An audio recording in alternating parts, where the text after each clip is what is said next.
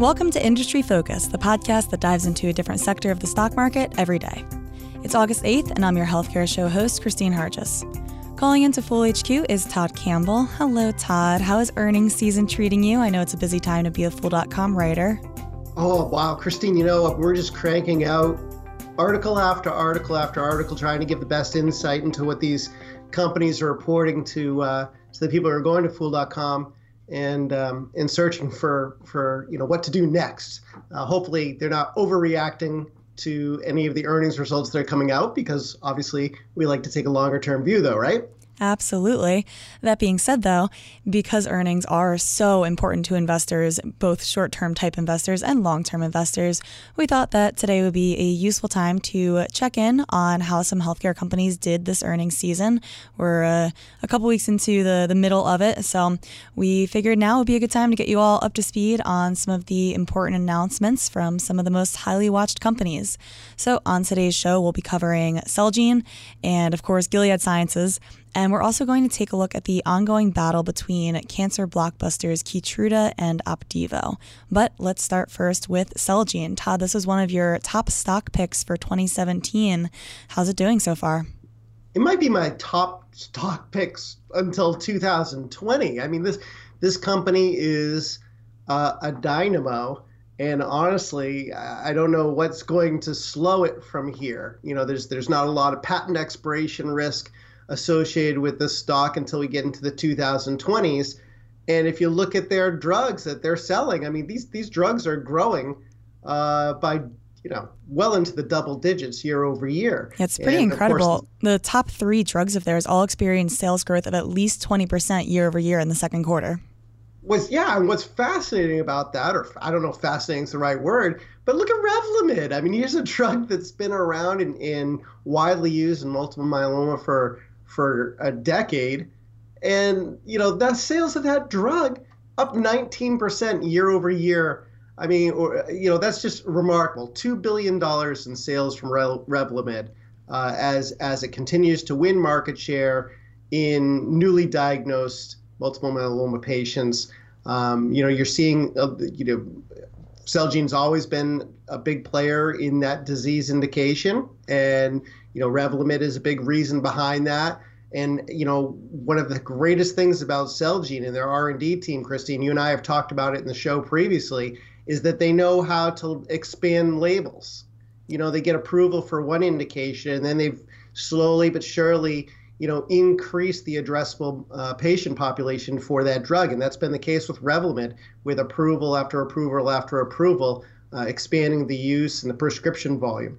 One other thing that they've been able to do in the blood cancer market is get the drug to be used by patients for a longer amount of time. That's something that they noted, particularly in the U.S. market with Revlimid, and also in Pomalyst, which that drug had sales increasing 23% year over year as patients were staying on it longer.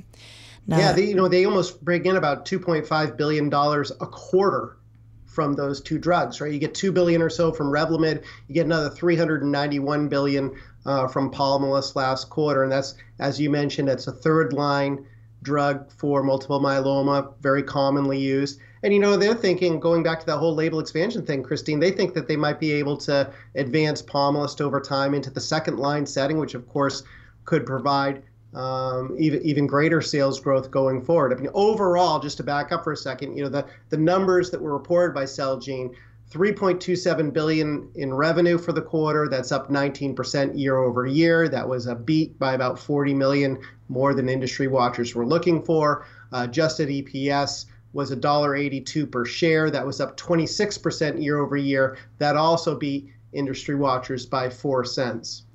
Right. So we've broken down how they were doing with their blood cancer drugs.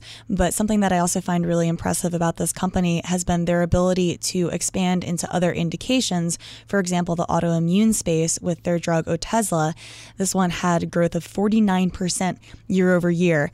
And this one has just been absolute dynamite. I remember back one quarter ago, they were disappointed with the growth because it was only like 14% or something that is still a very strong growth number. And the strategy here that they're looking to do with Otezla is to shift to a lower price in hopes of an increase in volume. And this certainly seems to be working, that more and more insurers are being persuaded to cover the drug earlier on in a patient's disease progression. Yeah, psoriasis is an important indication. It's a multi-billion-dollar indication. A lot of people suffer from it. And Otezla is an oral drug. It's a simple and relatively easy drug to prescribe and for patients to use and stick with. Their market share is already 21.7% of the psoriasis market, which is pretty phenomenal when you think about the fact that this drug's only been in the market for a couple years. And, you know, with 40%, you know, sales growth and now running at, you know, a clip that puts them on pace for 1.5 billion or so in sales this year, it's hard to argue that this drug doesn't have a good shot at achieving 2 billion or greater in sales at its peak. It really does seem like everything is going right for this company. They raised their adjusted earnings guidance to a range of $7.25 to $7.35 per share. This was up from a previous range of $7.15 to $7.30 per share. There was more good news that came out just yesterday on Tuesday that the FDA approved yet another drug for this company, and this one is called Idhifa. What's really interesting about this company, Christine, and we talk about this a little bit when we talk about companies like Gilead and some of these other large companies and trying to figure out how they're going to fuel growth in the future. Will it all be internal? Will it be acquisition driven? Will it be collaborations? Celgene has been a big fan of collaborations, and Idhifa is a drug that they developed via a collaboration with Agios. And it's a novel mechanism. It's the first drug approved to treat refractory or relapsing acute myeloid leukemia with IDH2 mutation. Okay, so you know it's not a huge patient population that this drug targets, but it's an important step forward to broadening out their revenue stream into other cancer indications and you know essentially just crunching the numbers and looking at how much they're going to charge for it and what the average duration is. You know, I mean, in the U.S. alone, that should put, you know, the market opportunity between 100 and 200 million per year, which they'll share between the two companies. But over time, industry watchers think that if it can get approved in frontline setting, eventually in AML, that, you know, you could have another blockbuster drug to Celgene's credit. You mentioned their strategy of having partnerships with a whole host of mostly smaller companies, probably entirely smaller companies. And so this is absolutely key when you look at this company's pipeline, which, of course, we can talk all day long about the products and how they're doing. But really, when you turn to the future, it's going to be about how the new products perform.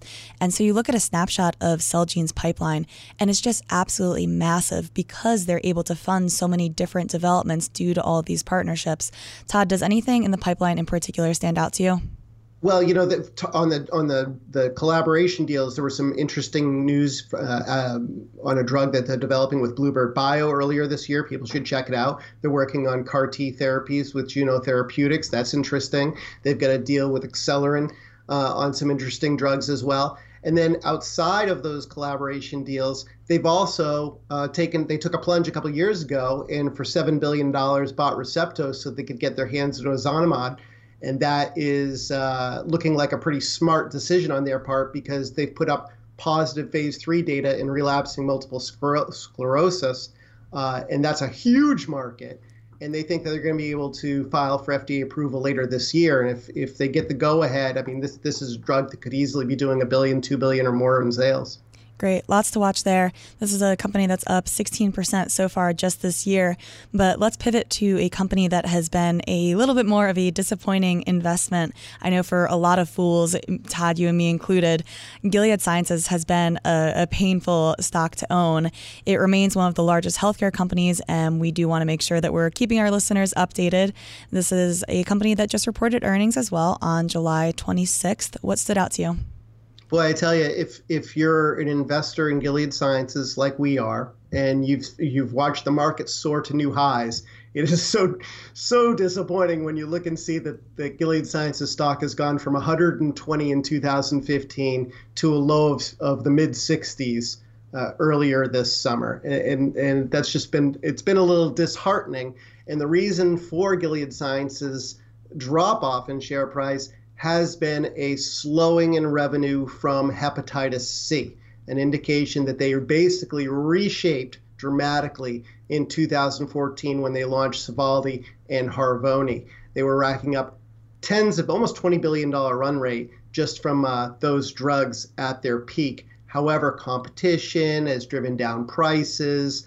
Warehousing of sick patients is now done, so you're really only treating newer cases. It's been tough sledding, offsetting the drop in revenue from hepatitis C, and as a result, the share price has taken it on the chin. However, all may not be lost, right, Christine? Because we've seen the shares pop up recently. They're trading back into the mid-70s, and I think a lot of that is because, you know, people are getting a little bit more encouraged that perhaps the floor is getting put in finally on the hepatitis C business. I wish I had the conference call in front of me right now. There was a fantastic quote in there by somebody in the prepared remarks talking about how there's fantastic surprises to the upside and the downside whenever you're talking about a cure. And that's really what you have to remember when you're thinking about this company in particular, its HCV drugs, is that it's a functional cure for this disease. And so you don't get that recurring revenue. And as you treat more and more people, you're eating your own market. And that's a wonderful thing for the healthcare system as a whole. But those are the driving principles behind why this company has struggled for the past few years or so. In the second quarter, you saw that struggle continue, right? You had revenue of $7.14 billion. That was down 8.2% year over year. And you had earnings per share of $2.56. That was, you know, good relative to what industry watchers were looking for. But again, it was down year over year. Right. So, and of course, a lot of that is being driven by hepatitis C sales falling so much. They fell 28% year over year to just under $3 billion. But that actually was almost a good thing, because this was actually a slowing of the decline, and it did beat some people's expectations. And they were able to take it as a whole pie, right, Christine? You look at the antiviral business that they do with HIV drugs, which is a huge business for them still, and some of the new product launches they've had there. And then you look at the hepatitis C business and you say, maybe we're seeing a little bit of stabilization here in the United States. Perhaps, you know, you can start to pull up from this downturn, or at least level off. And then people can start to get more excited about what may be coming in the future. Yep. And the company was able to increase its revenue guidance from $22.5 to $24.5 billion up to a new range of $24 to $25.5 billion. An important part of that was that it upped its HCV sales guidance a little bit within that range. A large part of this is that HCV awareness is growing, and they had this campaign to advocate for baby boomers getting tested, because for a long time, because there wasn't really a functional cure for this disease, people didn't bother getting tested for it, or they didn't know that there was a cure out there. And so as awareness grows that you can actually go get tested for this disease, and if you have it, you can have it be cured, that is expanding the addressable population beyond what people even knew were out there as far as patient population numbers. Right. There were a lot of people who were carrying the disease, but who were undiagnosed. And, you know, when it does, you know, become a problem, it can become a very big problem. And that's why developing a functional cure like this, like the ones that were developed by Gilead, was so important. I think that, you know, just from using the awareness campaign that you were just mentioning, they increased the number of diagnoses here in the U.S., I think, to like 180,000 over the last year, which is up like 30 or 40,000 from what you normally see. So, you know, you're trying to fuel some organic growth that way by reaching into and finding more patients that you can treat. But it's still going to be, you know, this is still a tough and very competitive marketplace for Gilead Sciences to be competing. It is, however, good news to see them increase the low end of their guidance for the year by $1.5 billion, right? I mean, yep, absolutely. That's good news, right? Especially because they are going to have some things to watch out for in the competitive landscape. Particularly, I'm referring to AbbVie has a drug with an August PDUFA date, which is when the FDA will sign off on it, hopefully give it the green light. This is a drug called Mavyret, and it's a pan-genotypic cure, meaning that it can treat any of the different types of hepatitis C. And the company is hoping to get an 8-week dosing approval, which would come at an advantage to its main competitor from Gilead Sciences, which is approved for a 12-week dosing schedule. Yeah, you can use Harvoni for 8 weeks in genotype 1. You know, it's Gilead's Harvoni. But I continue to believe that the future of hepatitis C treatment will be going shorter and shorter duration therapies. The European Union just approved Mavyret for AbbVie. Hard to believe that the U.S. won't follow suit when the PDUFA date hits. And of course, it remains to be seen. I mean, they talked about this in the conference call too, Christine, right? They talked about what the threat could be from this new drug. And it was kind of like, you know, we think we have some advantages. We still have 80% market share despite all the competition we've seen. We think we have advantages over Mavyret in certain other genotypes. So it remains to be seen. We'll compete, but it's too early to say from their perspective that it's not a threat or how big the threat might be. So it's something that investors should keep in mind as they're seeing the share price rise, that there could be just another wave of another battle on the coming in 2018 over market share and the indication.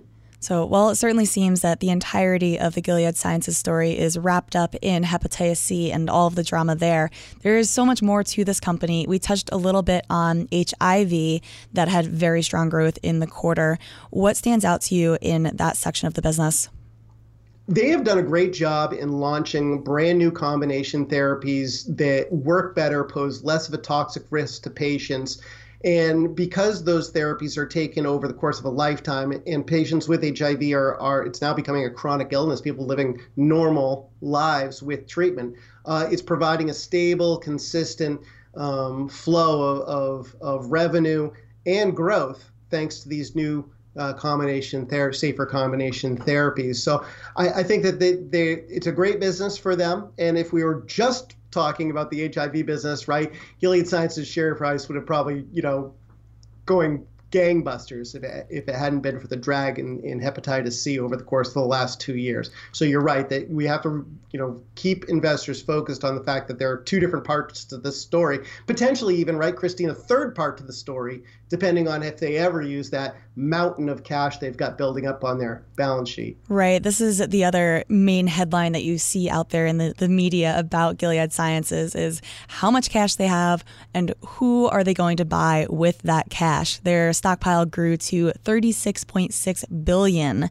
in this past earnings report. They kicked off cash flow from operations of $3.5 billion in the quarter.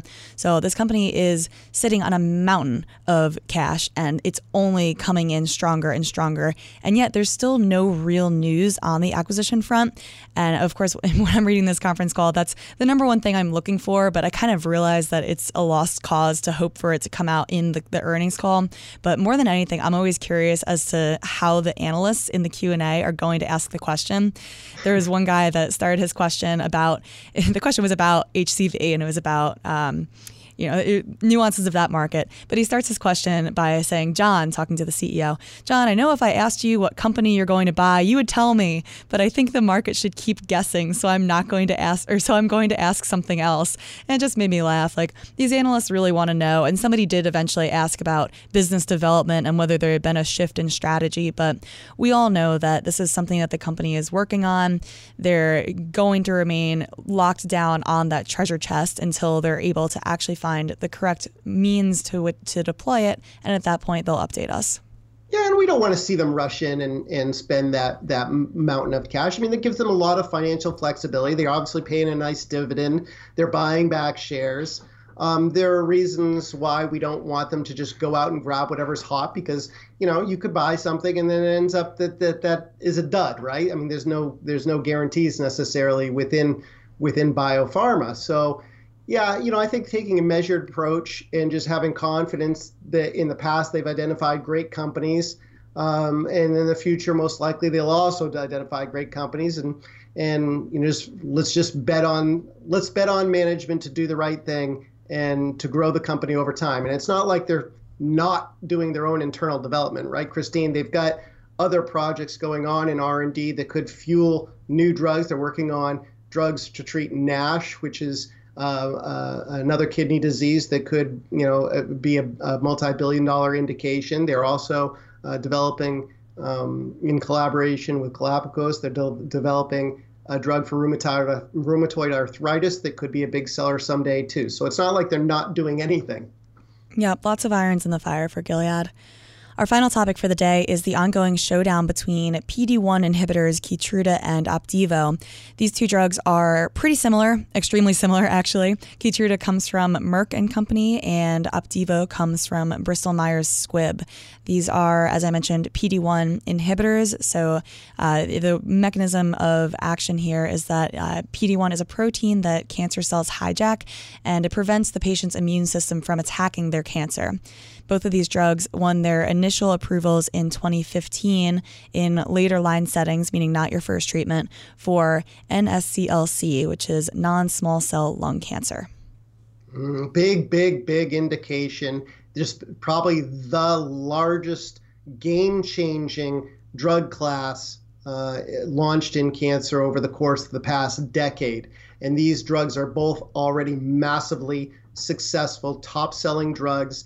Their indication has been expanding since their initial approvals in 2015, and that has been creating this, I don't know if it's Ali Frazier, but this battle for market share between these two companies to dominate what is, one of the most common cancer indications. I mean, there's 225,000 new cases of lung cancer diagnosed in the U.S. annually. And that makes it obviously an extremely important indication to target. And both of these drugs have done a good job of improving outcomes for patients. And that's resulted in significant sales for both of them. But yet there's still this rivalry between them. And so let's first walk through the timeline of how things have progressed with this rivalry. So Opdivo was approved first in March of 2015, and Keytruda's approval came a few months later in October. So Keytruda's first approval was somewhat more restrictive than Opdivo's because it required this additional testing to show that the tumor overexpressed PD-1, which was the target. And so combined with Opdivo's first mover advantage, Opdivo took an early lead. But it seems like ever since then, Keytruda's had its luck growing stronger and stronger. In August... Yeah. Christine, you and I talked about this, I think last year we were talking about how the PD-1 race was shaping up, right? Yep, in August of 2016. So listeners, go back and check out that show. One of the things that was very, very important in this battle last year was Keytruda's success in a trial that was evaluating its use as a first-line treatment for metastatic NSCLC, and they built that trial to only be looking at people who highly express PD-1. Sure enough, they delivered the goods in that trial, and that led to an approval last fall for Keytruda in that first-line setting. Meanwhile, Opdivo is also being studied in that same first-line setting. However, they used a more inclusive study design, where they included people with both high and low expressing PD-1, and their trial came up short. It failed.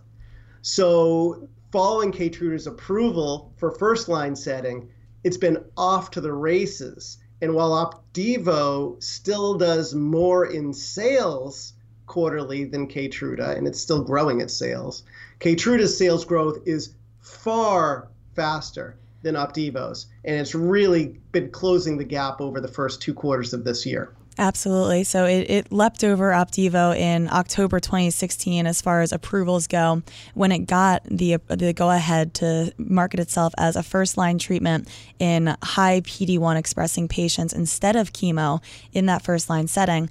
And then in May of 2017, the FDA approved Keytruda for use alongside chemo in that same first-line setting, regardless of PD-1 expression. So if you look at some of the numbers here, I'll start with the first quarter of this year.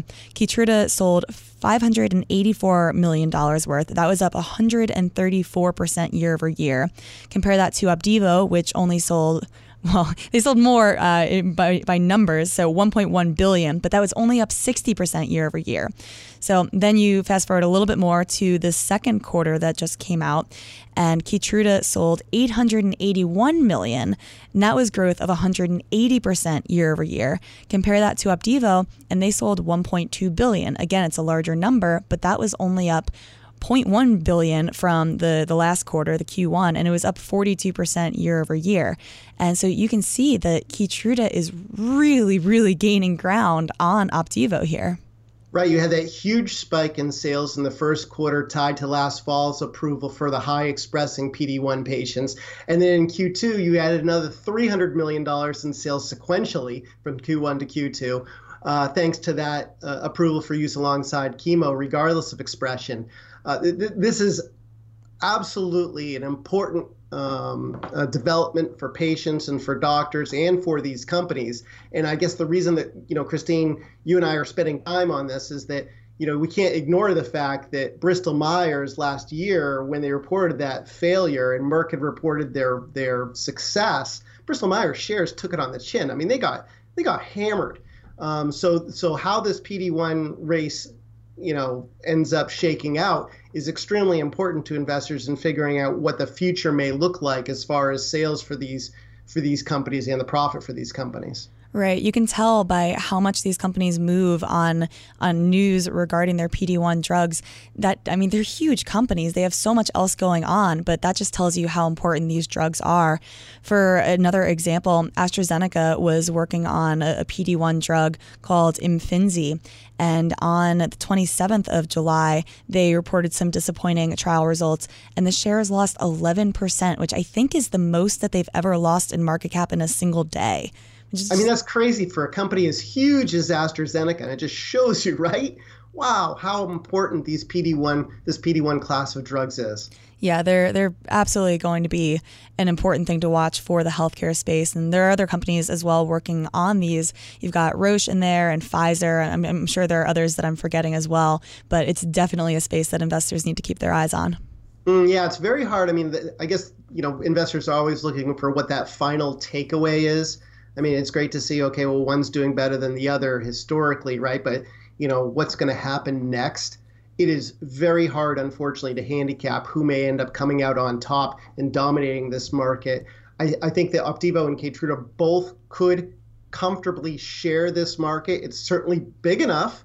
You're at $2 billion in quarterly sales between those two drugs alone. Yeah, and that's per quarter. Per quarter, $2 billion. And with label expansions and, new indications for use in new cancers. And by the way, tons of research going on that could allow for combination therapies using PD-1 drugs alongside other drugs that could further expand their use. There's room for both of these players. And so it's hard to handicap who's going to end up being the ultimate winner, but you may not even have to. You may just be able to bet on both of them. Great. Thanks for the takeaways, Todd. That'll do it for today's show. If you like Industry Focus and you want to help us out, we would love for you to take just a minute to write us a review on iTunes or wherever it is that you listen to podcasts. Reviews are super important for getting our show out in front of new listeners, and we always appreciate the feedback. If you want to contact us in a less public setting, feel free to shoot us an email at industryfocus@fool.com. As always, people on the program may have interests in the stocks that they talk about, and The Motley Fool may have formal recommendations for or against, so don't buy or sell stocks based solely on what you hear. This show is produced by Austin Morgan. For Todd Campbell, I'm Christine Harges. Thanks for listening, and Fool on!